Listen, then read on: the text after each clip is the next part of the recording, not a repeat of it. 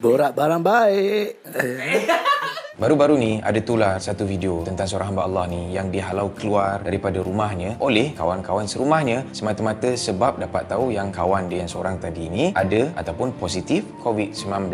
Biar betik guys. Janganlah macam tu. Respon kawan-kawan serumah dia sebenarnya terbalik dengan apa yang sepatutnya diorang buat. Walaupun kita faham yang kita semua nak jaga diri kita daripada dijangkiti virus yang memang tak best ni, tapi bila kita dapat tahu ada orang yang dekat dengan kita yang positif COVID-19 ni, sepatutnya kita memberi sokongan. Kita membantu untuk mempermudahkan urusan mereka nak kuarantin, nak keluar daripada rumah ke apa ke. Jangan pula kita halau orang tu seperti seorang penjenayah. Cuba bayangkan kalau benda ni terjadi dekat ahli keluarga kita ataupun orang terdekat kita yang kita sayang yang tak minta pun, diorang tak pergi cari pun penyakit ni selagi diorang jaga SOP lah. So, nak senang cerita sebenarnya selagi tak ada pengakhiran, selagi tak ada solution ataupun ubat kepada virus COVID-19 ni, sama-samalah kita mematuhi SOP yang telah ditetapkan agar kita semua dapat kembali pulih dan kembali kepada kehidupan kita yang macam sebelum ni seperti sedia kala ataupun sebenarnya lebih baik daripada sebelum ni insyaAllah. Jadi, apa yang saya nak sampaikan di sini adalah pesakit COVID-19 bukanlah penjenayah dan sama-samalah kita jaga kita. What say you guys? Barang baik dikongsi, barang tak baik simpan sendiri. Good job.